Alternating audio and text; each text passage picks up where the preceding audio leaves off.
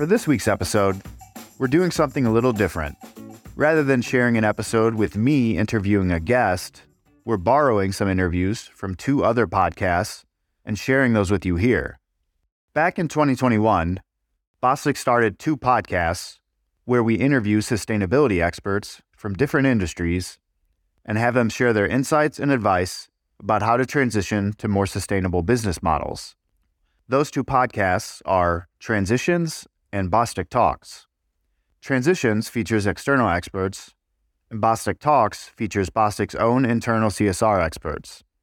And since two of the recent episodes from those podcasts feature insights on sustainability in the absorbent hygiene industry, we thought you all might like to hear those.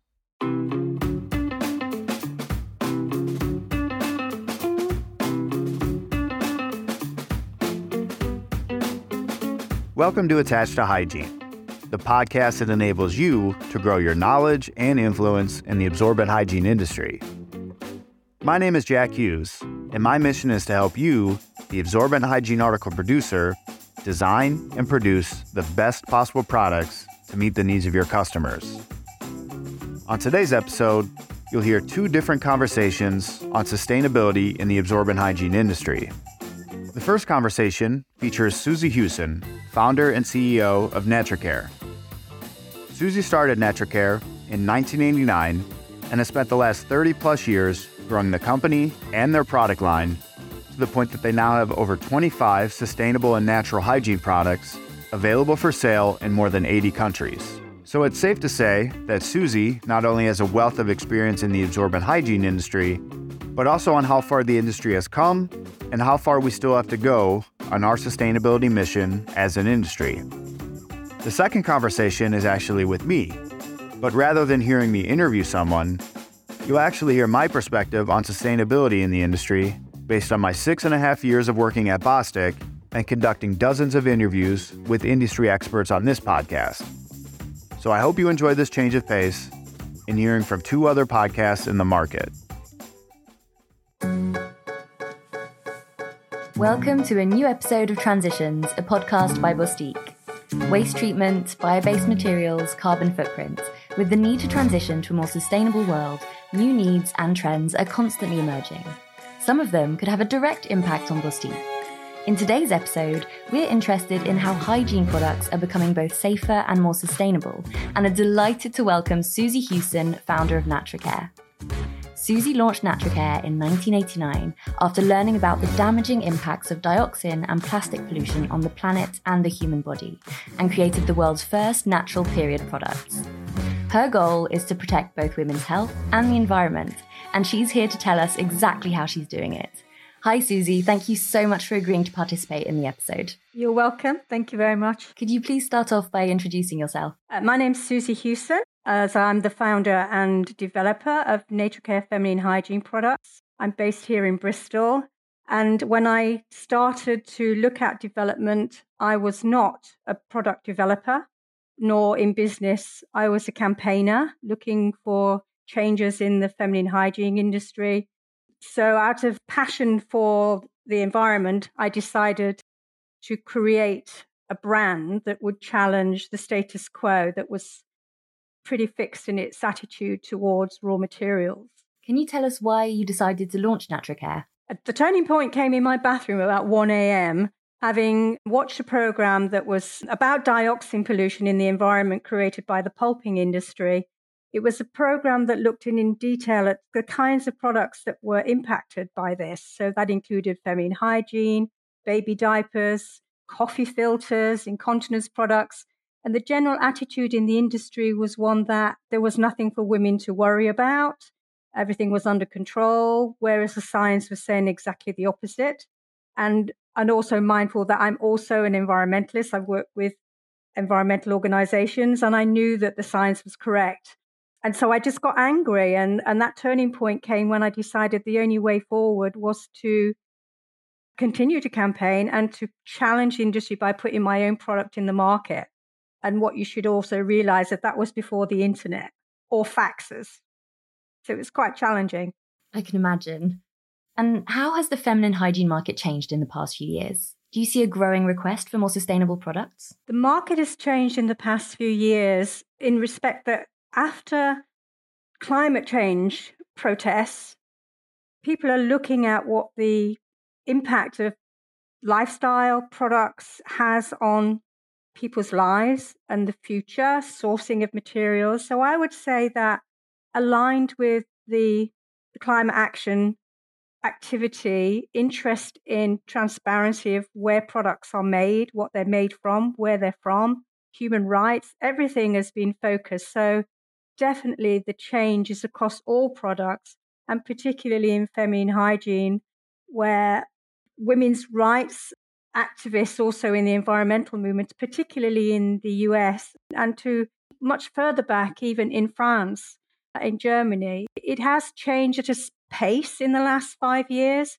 but it's always been there in the background, but with the inability to take any action to bring about change. Now, can you tell us a bit more about Natracare's hygiene products and about your eco-design process? When I wrote my design plan back in nineteen eighty-nine, and that still stands today, the objectives were for as much as possible for, to source totally chlorine-free pulp, and there are there are sources for totally chlorine pulp, and to, to move to organic cotton for our cover, and to do, address the plastic pollution, which is the P E layer that's in most feminine hygiene products and in diaper products, and it's across the industry. They're just either smaller or larger. I've always found in product development, sustainable product development, the industry of suppliers is too many years behind the ideas for change, too many years behind consumer demands. Raw material suppliers are always at least ten years behind what I'm looking for. So beyond consumer trends, how do you see our environment evolving, including regulatory environment? I'm looking at a circular economy. I mean, the U- European Union with their Green New Deal are looking at with their Sustainable Products Initiative, which is now in regulation, are going to be introducing digital product passports. And my, I rub my hands together in glee and say, oh, thank goodness, we have some disclosure here. In particular, can you tell us about the impact of using bio-based materials in terms of both health and end of life? My perception of health is one that is environment and personal health together. You can't separate one out from the other. If you're putting something into the environment that's going to have a negative impact, ultimately our health is going to be impacted. End of life, for me, in my agenda as much as possible, is for something to be compostable. And currently, the E N one three four three two looks for ninety percent, over ninety percent to achieve that. And with the current product that we have, the current adhesives that we're using, which are conventional adhesives, we are achieving that, but only because we had to reduce the amount of adhesive on the product to the point where it did not impact on the performance of the product. The recycling aspect is never going to be an issue for personal care products. It can't be. It's very difficult to recycle. So uh, we have to be looking at end of life as composting. So it is something that can be, it can be achieved, and the adhesives changing to the adhesives will make it a lot easier. But in addition to that, we also have U S D A bio-based, and the higher up the bio-based content you get, obviously you are better for the environment. So bio-based adhesives and compostable adhesives both have a place in challenging the environmental impacts and end of life. I see. And do you see bio-based materials as the most prominent trend in the hygiene industry today, or are there any others? You have to drive the industry and make sure that consumers see that they, you can go forward and you can produce functional products that deliver quality and also deliver on their expectations for protection of the environment. So I think the bio-based trend is accelerating.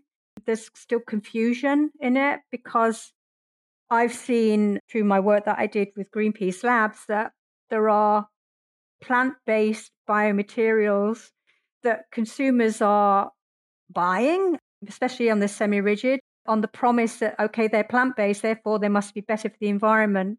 They are exactly the same as petroleum-derived plastics. They act in the same way in the environment. So there's a lot of confusion. So I feel that in the rush to get to bio-based, just like it did with the difference between degradable and biodegradable, the two things are being conflated as being exactly the same. So there has to be transparency. And I think eventually it will be the way forward. It's like, um, I guess, I mean, I my tampons were certified organic when people really didn't understand even what organic food was, you know, in the in the nineteen ninety-five. So consumer knowledge kind of takes a while, but then it gallops. It's very hard to go back on that. And we're, I think we're getting close to that kind of critical mass of thinking, especially amongst young women. And what's the biggest challenge that you face? The biggest challenge is is really the adhesive. The objective with the one wall facing me now that has faced me for thirty-two years is an adhesive that is not going to release toxins into the environment, is readily compostable. That would be my, my hiatus. If I win the gold medal, it would be compostable. The conventional products that are not conforming to the sustainable products regulation should be taxed, so that, you know, good design, good solutions, good eco-design is not impeded by the costs of raw material development that have to be passed on to the consumer, you know. So there is, that really is not just reaching that best product, but not being penalized for making all those ecological and moral decisions to get there by cost.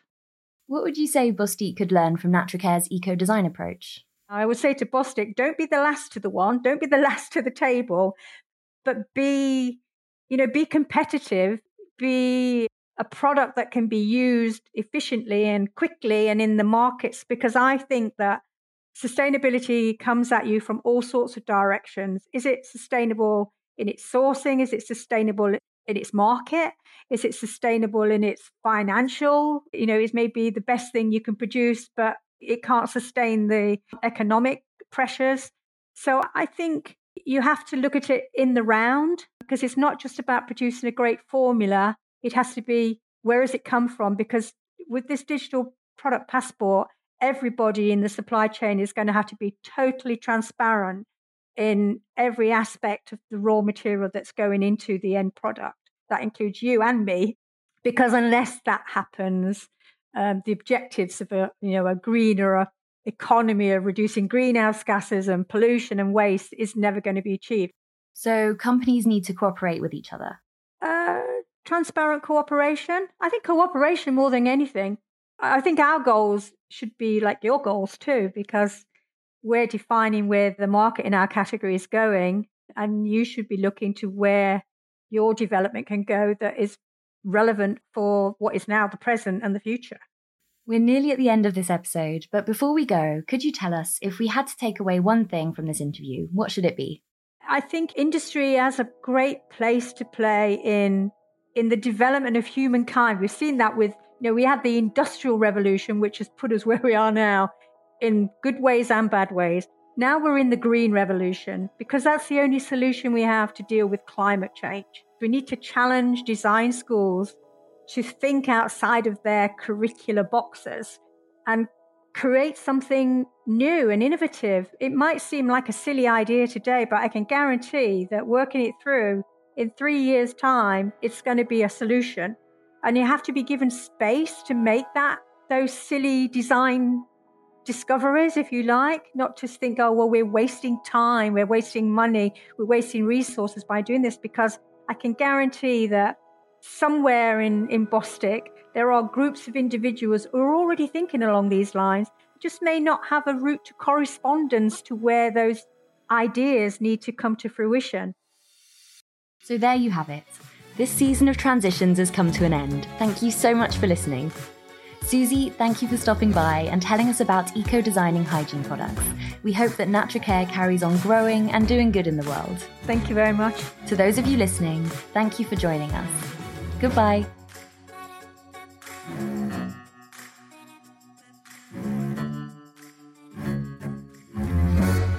So now that you've heard Susie's perspective, you'll hear mine on the same topic of sustainability and absorbent hygiene. Hi, I'm Jack Hughes, Global Digital Marketing Manager here at Bostik, and you are listening to Bostik Talks. Bostik Talks. So I've been at Bostik a little over six years. I'm on the marketing communications team with an emphasis on digital. Some of the sustainability and innovations that we have been working on, I, th- I think the big one would be our Responsibly for Hygiene initiative. It's a combination of education, so educating the market, our customers and, and others in the market about the sustainability trends that are happening.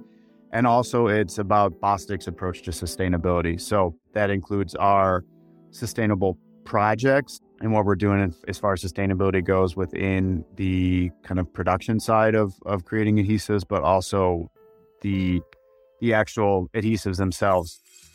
So we've recently launched a few sustainable adhesives, so bio-sourced, bio-based adhesives. That is the Nuplaviva series, and we've got three versions of that out right now, two construction adhesives, so the construction portion of, of a absorbent hygiene product, and then one wetness indicator, so uh, essentially indicates when a diaper has been soiled.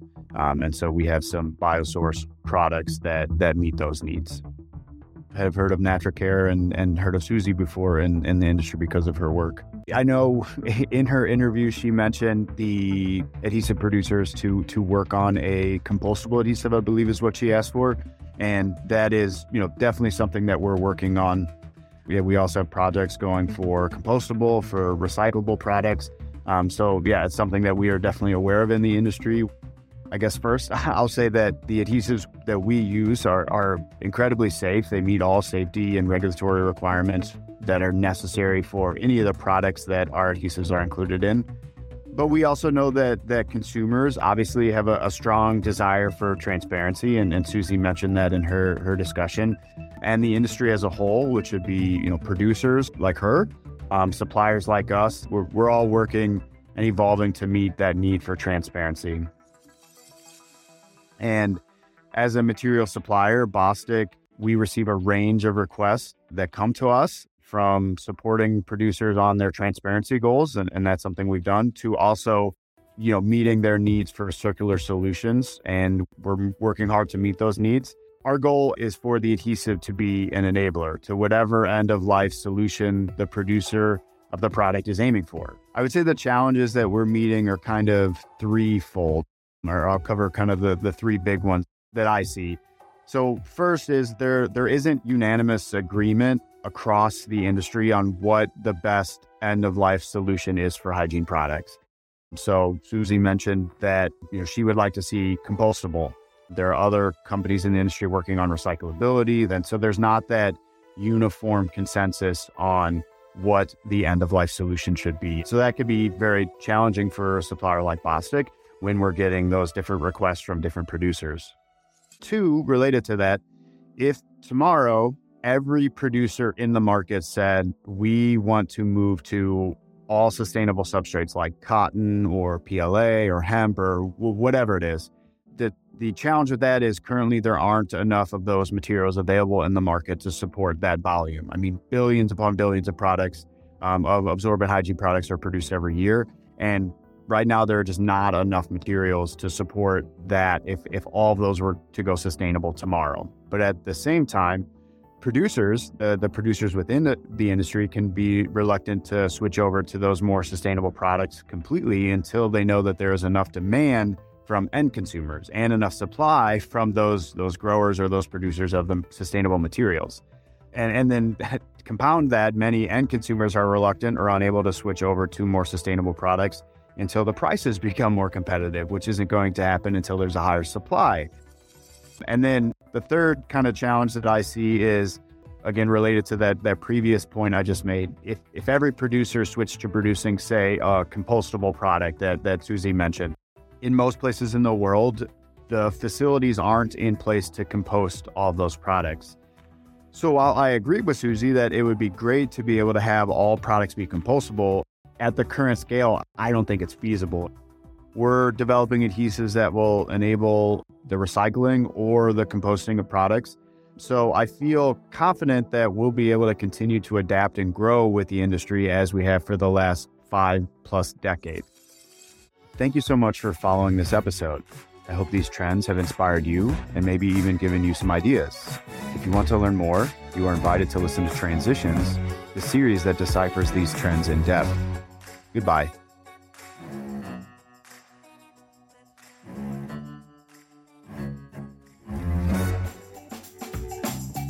So there you have it. You now have the perspectives on sustainability from two people working on different ends of the industry, but ultimately with the same goal in mind, to push our industry to produce more sustainable products and towards a more sustainable future. Attached to Hygiene is brought to you by Bostik and is hosted by me, Jack Hughes. It is produced and edited by me with the help of Paul Andrews and Michelle Tonkiewicz, Emery Chernis, and Nikki Ackerman at Green Onion Creative. Our post-production is provided by Podcast Boutique, and our theme music is by Jonathan Boyle. We'd like to extend a thank you to Susie Hewson for contributing her insights to the Transitions podcast, and to the team here at Bostik that manages both the Transitions and Bostik Talks podcasts for allowing us to borrow the episodes you heard today. If you'd like to hear more episodes from either podcast, you can find more information in the show notes. Thank you for listening, and we'll see you next time.